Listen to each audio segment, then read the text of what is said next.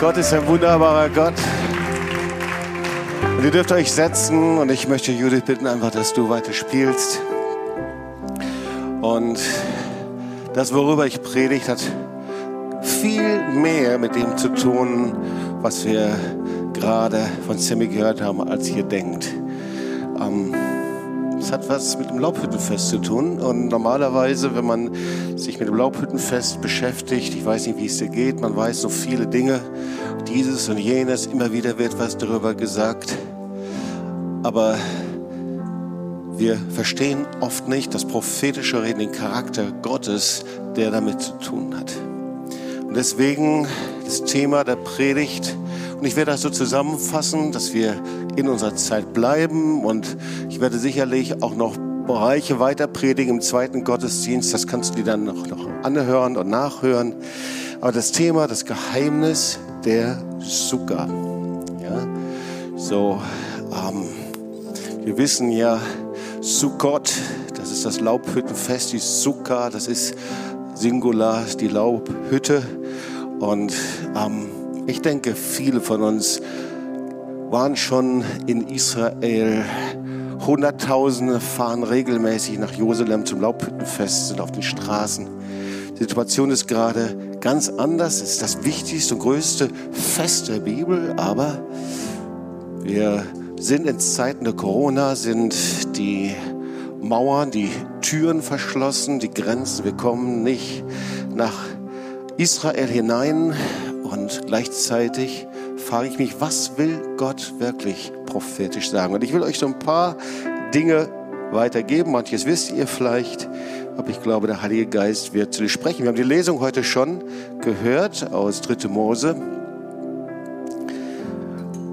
Und ich möchte das vorlesen. Ähm, 3. Mose 33, 33 bis 36. Und der Herr redete mit Mose und sprach, sage zu den Israeliten, am 15. Tag des siebten Monats ist das Laubhüttenfest für den Herrn sieben Tage lang. Am ersten Tag soll eine heilige Versammlung sein. Keine Dienstarbeit sollt ihr tun. Sieben Tage sollt ihr dem Herrn Feueropfer darbringen. Am achten Tag sollt ihr wieder eine heilige Versammlung halten und sollt Feueropfer dem Herrn darbringen. Es ist eine Festversammlung keine Dienstarbeit sollt ihr tun. Ihr sollt am ersten Tag Früchte nehmen von schönen Bäumen, Palmenwedel und Zweigen, von Laubbäumen und Bachweiden und sieben Tage fröhlich sein vor dem Herrn, eurem Gott. Und sollt das Fest dem Herrn halten, jährlich sieben Tage lang. Das soll eine ewige Ordnung sein bei euren Nachkommen, dass sie im siebten Monat so feiern. Sieben Tage sollt ihr in Laubhütten wohnen Wer einheimisch ist in Israel, soll in Laubhütten wohnen, dass eure Nachkommen wissen, wie ich die Israeliten habe in Hütten wohnen lassen, als ich sie aus Ägypten führte. Ich bin der Herr, euer Gott.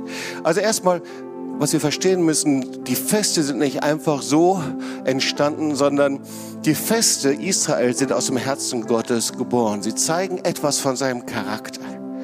Die Feste zeigen etwas von der Erlösung und von dem Heilsplan Gottes mit den Menschen. Und das heißt, sie sind im Himmel designt. Das heißt, alles, was mit diesen Festen zu tun hat, ist nicht einfach eine jüdische Tradition, obwohl es das auch ist, sondern sie spiegeln etwas vom Himmel wider. Sie spiegeln etwas von der Ewigkeit wider.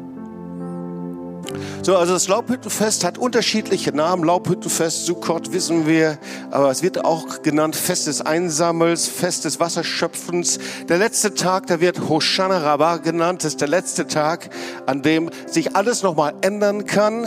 Und jeder kam nach Jerusalem und wohnte in der Sukkot unter freiem Himmel. Und die Frage ist, was ist Sukkot? Was für eine Bedeutung hat das für uns? Hat dieses Fest irgendein prophetisches Reden für uns, gerade in dieser Zeit? Und ich will euch einige Punkte zeigen. Einiges kennt ihr vielleicht, aber ich denke, einiges war für mich neu und einiges, worüber der Herr auch in dieser Zeit sprechen möchte. Erstens, klar, wir wissen das, Sukkot erinnert an den Weg aus Ägypten das verheißene Land. Also den Auszug Ägyptens. Sie wohnten in provisorischen Hütten, ganz klar. Die Laubhütte wurde mit, äh, wird mit Palmzweigen und Früchten behängt und ist eben verbunden auch mit Freude, mit dem Dank für Ernte, für Früchte. Aber es bedeutet eben auch, dass das Leben auf der Erde, das heißt unser Leben, dein Leben, mit dem Leben des Volkes Israels zu vergleichen ist. Und das heißt, es ist vorübergehend. Es ist vergänglich. Eine Laubhütte wird aufgebaut, sehr mühevoll, sehr liebevoll, mit viel Zeit und Investition. Aber es wird auch sehr schnell wieder abgerissen. Die Laubhütte steht für alles, was vergänglich ist, zuallererst. Das heißt, sie waren auf dem Weg in das verheißene Land und sie bauten diese Hütten auf. Aber die Hütte war nicht das Eigentliche, sondern das Eigentliche war das Ziel. Und sie konnten nichts von dem mitnehmen, was sie dort in der Wüste hatten.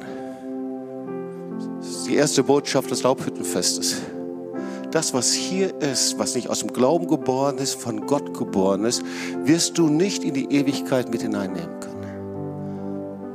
Es ist vergänglich. Zweitens, Sukkot hat Guido schon eben kurz daran erinnert, erinnert an das Wort, das unter uns wohnt. Das müssen wir uns mal ganz genau vor Augen führen. Johannes 1, Vers 1. Am Anfang war das Wort, und das Wort war bei Gott und Gott war das Wort.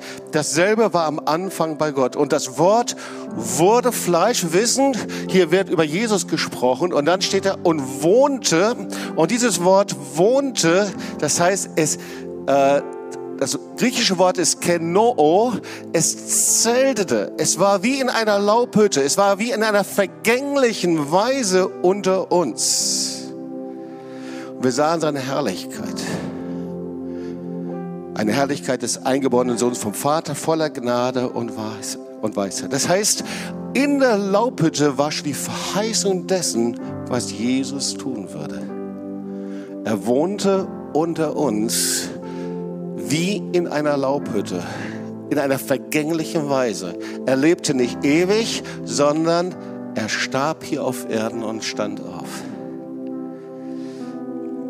Das erinnert übrigens auch in die Stiftshütte. Ihr wisst ja, dass während das Volk Israels unterwegs war und sie ihre Hütten bauten und darin wohnten und dann packten sie wieder ein, dann zogen sie weiter, dann bauten sie wieder Hütten auf. Parallel dazu gab es eine andere Hütte, das war die Stiftshütte. Die, das hebräische Wort heißt Mishkan. Die Stiftshütte wurde genauso auch aufgebaut und wurde abgebaut, aufgebaut, aber der Unterschied war, Gott wohnte in dieser Stiftshütte. Am Anfang war das Wort. Hier in der Stiftshütte war das Wort des lebendigen Gottes. In der Mitte, in der Bundeslade. Und da war die Herrlichkeit Gottes, die Wolke kam, dass Mose und Aaron kaum in die Hütte hineinkommen konnten. So stark war die Herrlichkeit Gottes, weil das Wort wohnte unter dem Volk Israel. Sukkot das Laubhüttenfest ist ein prophetischer Hinweis auch auf das, was kommt, nämlich, dass, ihr wisst ja, das, was wir hier sehen, ist der Anfang. Es kommt eine Zeit, in der das Reich Gottes sichtbar wird, in der der Menschensohn kommen wird. Und das ist so detailliert beschrieben, Sacharja 14, 15, 17, die Zeit der Wiederkunft des Herrn. Und da steht nun so, wie jene Plage wird auch eine Plage kommen über Rosse, Maultiere, Kamele, Esel, Erstaunlicherweise, gell? Verbunden mit einer Plage. Bist du noch da? Hallo? Hört ihr noch zu? Okay. Alle, die Augen zu haben, bitte Augen aufmachen, okay? Halleluja. Gut. Also ich lese es nochmal. Und so wie jene Plage wird auch eine Plage kommen über Rosse, Maultiere, Kamele. Und alle, die übrig geblieben sind von allen Nationen, die gegen Jerusalem zogen, werden jährlich heraufkommen. Alle Nationen kommen Jahr um Jahr, um anzubeten den König, den Herrn Zebaoth, um das Laubhüttenfest zu halten. Wenn Jesus wiederkommt, weißt du, was wir machen? Wir halten das Laubhüttenfest. Das ist nicht abgeschafft im neuen Bund. Da steht nicht, mit dem neuen Bund, als Jesus auf die Erde kam, hat er ein Dekret unterzeichnet, das Laubhüttenfest war vorbei. Erstaunlich, oder? Und dann sehen wir hier das Reich Gottes, Offenbarung 21. Ich sah die heilige Stadt, das neue Jerusalem. Und das kam vom Himmel herab, bereitet wie eine geschmückte Braut. Und ich hörte eine große Stimme vom Thron her, die sprach, siehe, die Hütte, wieder das gleiche Wort, Skenoo, die Hütte Gottes, das Tabernakel bei den Menschen. Und er wird bei ihnen wohnen. Also ihr Lieben, die Laubhütte ist nicht einfach nur so, ein, äh, äh, so eine Hütte, die wir aufbauen, sondern hat eine prophetische Bedeutung. Und hier ist das Wort. Und er wird bei ihnen wohnen und sie werden seine Völker sein. Und er selbst, Gott mit ihnen, wird ihr Gott sein. Und Gott wird abwischen alle Tränen von ihren Augen. Der Tod wird nicht mehr sein, noch Leid, noch Geschrei, noch Schmerz wird mehr sein. Denn das Erste ist vergangen. Und der auf dem Thron saß, sprach, siehe, ich mache alles neu. Weißt du, dass die Stiftshütte, dass die, dass die Laubhütte dafür steht, dass der Herr sagt, es bleibt nichts so, wie es war. Ich mache alles neu. Wenn du mit Gott lebst und mit Jesus lebst und du möchtest gerne den Stand, in dem du gerade lebst, am liebsten so erhalten, sagt der Herr, es wird nicht so bleiben. Ich mache alles neu. Ganz gleich, wie jung oder wie alt du bist. Alles, was von Gott geboren wird, bleibt in Ewigkeit. Aber alles, was aus uns selbst kommt, wird in Ewigkeit vor ihm nicht bestehen. Ganz gleich, wie gut es ist. Die schönsten frommen Werke, die tollsten Aktionen, gute Werke, christliches Leben. Kannst du das hören? Kannst du es erfassen? Ich wünsche, dass du es in deinem Geist erfassen kannst. Es wird nicht so bestehen bleiben vor ihm. Es sei denn, es ist aus Gott geboren worden. Es ist von ihm. Es sei denn, du hast es von ihm empfangen und es ist aus ihm geboren. Wenn es nicht aus ihm geboren ist, ist es Stroh und Stroppeln und es ist wie eine Laubhütte, die aufgebaut wird mit Liebe. Aber sie wird wie Stroh und Stroppeln verbrennen, ihr Lieben. Sukkot, die Laubhütte, ist nicht einfach ein jüdisches Kulturgut, sondern ist prophetisches Reden in die Ewigkeit hinein.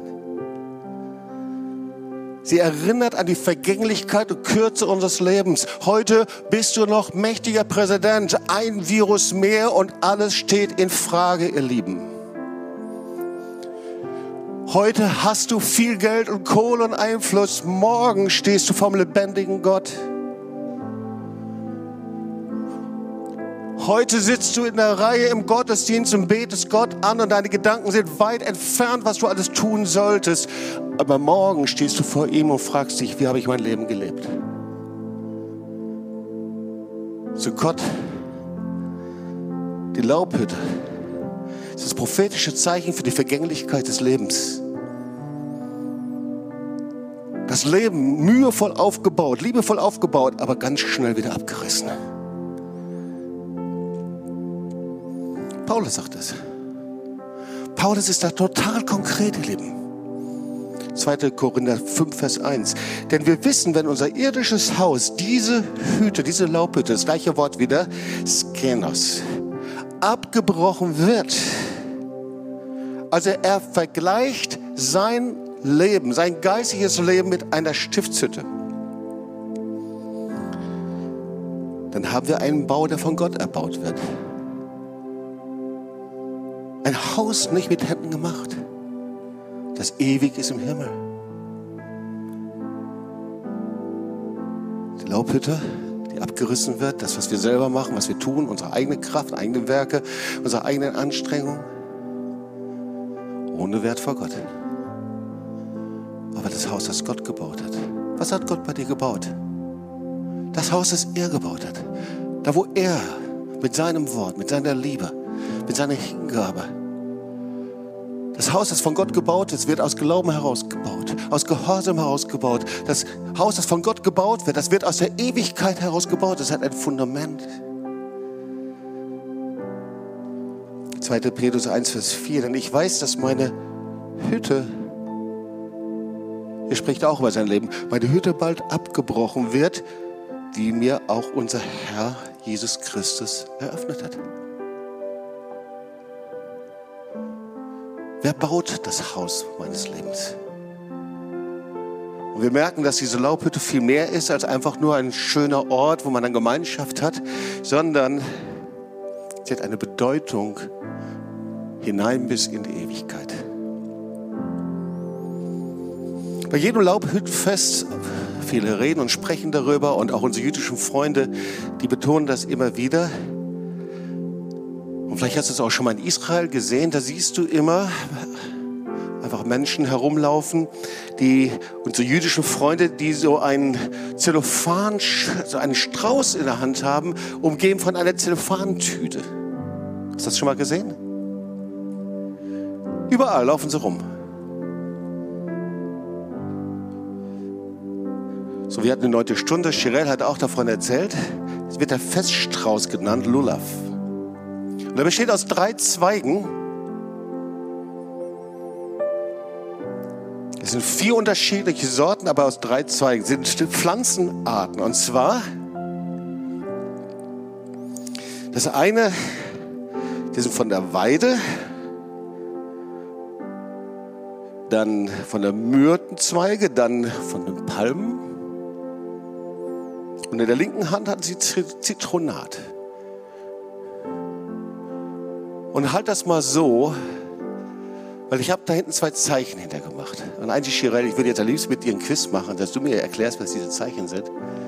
Einmal Minus, Minus, einmal Plus, Minus, einmal Minus, Plus und einmal Plus, Plus. Und zwar von der jüdischen Bedeutung hat jeder Zweig eine besondere Bedeutung, wie wir mit dem Wort, mit der Tora umgehen. Und es geht immer darum, das Wort Gottes hören und tun. Ja, das sind die beiden Sachen, spricht Jesus auch davon. Also die Weide steht dafür, für die Leute, die das Wort Gottes nicht hören und auch nicht tun. Minus, minus. Stopp. Bleibt da, wo, ich, wo wir vorher sind. Die Myrrhe, ich erkläre noch die Zeichen dahinter. Die Myrrhe, die steht dafür, plus minus. Das sind diejenigen, die die Tora, das Wort Gottes hören, zum Beispiel Gottesdienst oder irgendwie sowas, aber dann gehen wir raus und dies nicht tun. Die Palme, die steht für diejenigen, die sich nicht so sehr um das Wort Gottes kümmern, aber es irgendwie wissen und es dennoch tun.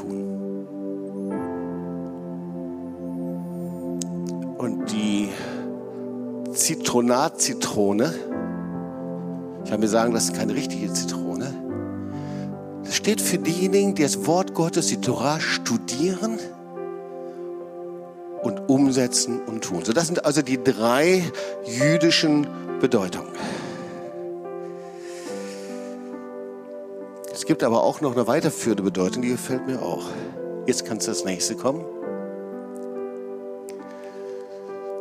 Die Weide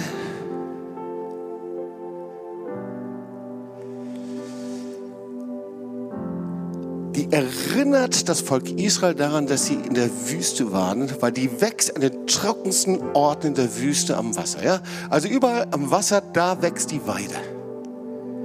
Die Weide erinnert daran, dass Gott uns auch in Wüstenzeiten mit Wasser versorgt. Das zweite, die Myrrhe, die wuchs auch auf den Bergen. Sie erinnert daran, dass wenn wir durch schwierige Situationen gehen, und die Berge kaum zu bewältigen sind, dass Gott trotzdem mit ihnen ist. Und das Dritte ist, die Palme wächst im Tal und erinnert, dass auch in den schwierigsten Zeiten der Herr mit dir da durchgeht. Und die Etrog, das ist die Zitrone, die Zitro Zitronatzitrone, das ist die Frucht, die sagt, ich verwandle die Verheißungen deines Lebens in ein fruchtbares Land. So, wir kommen schon in die Zielgeraden der Predigt. Ich habe noch viel mehr, aber da musst du dir halt die Predigt vom zweiten Gottesdienst anhören. Aber hier sind wir an einem ganz wichtigen Punkt. Nämlich,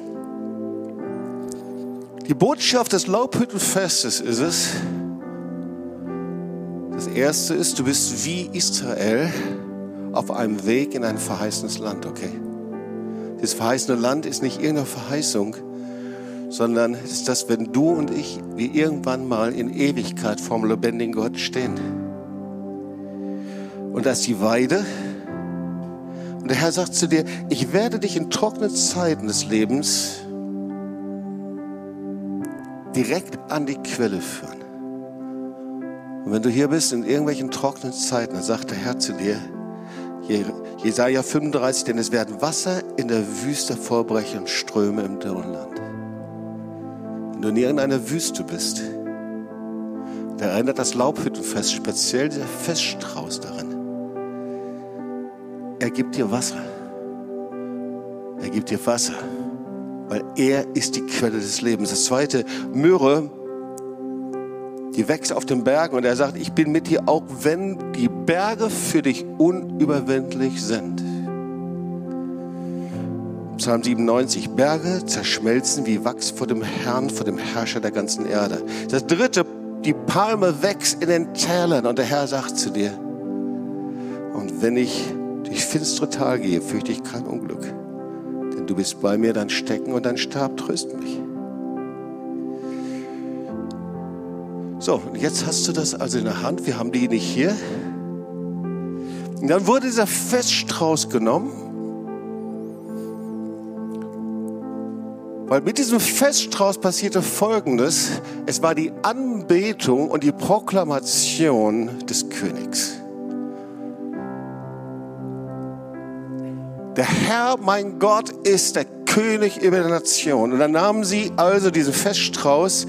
Zuallererst haben sie den gegen Osten und dann Süden Norden, Westen geschwenkt und dann gegen den Himmel und dann zu Erde. Und jedes Mal, wenn sie das gesagt haben, dann haben sie damit verkündigt, egal ob ich durch die Wüste gehe, egal ob ich Berge überwinden muss, ganz gleich, ob ich durch tiefe Täler gehe, ganz gleich, weil ich verkündige über den Süden der Nationen, dass Jesus König ist. Ich verkündige über den Westen, dass Jesus König Königes. Ich verkündige das über dem Osten. Er ist Herr und König. Ich verkündige das über den Norden. Ich verkündige das über den offenen Himmel.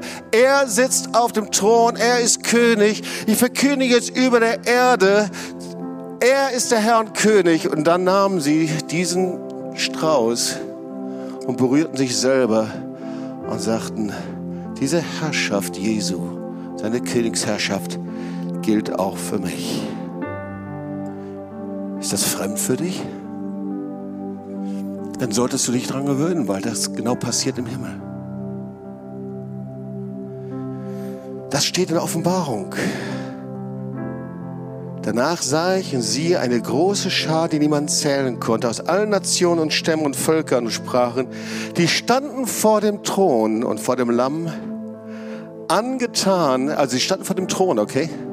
Sie beteten das Lamm Gottes als König an. Sie standen vor dem Thron mit weißen Kleidern und mit Palmzweigen. Weißt du, was die Palmen waren? Das war vom Laubhüttenfest dieser Feststraße. Und indem sie das machten, erzählten sie, sie wedelten nicht einfach Hosianna süßlich religiös irgendwelche Palmzweige, sondern sie proklamierten, du alleine bist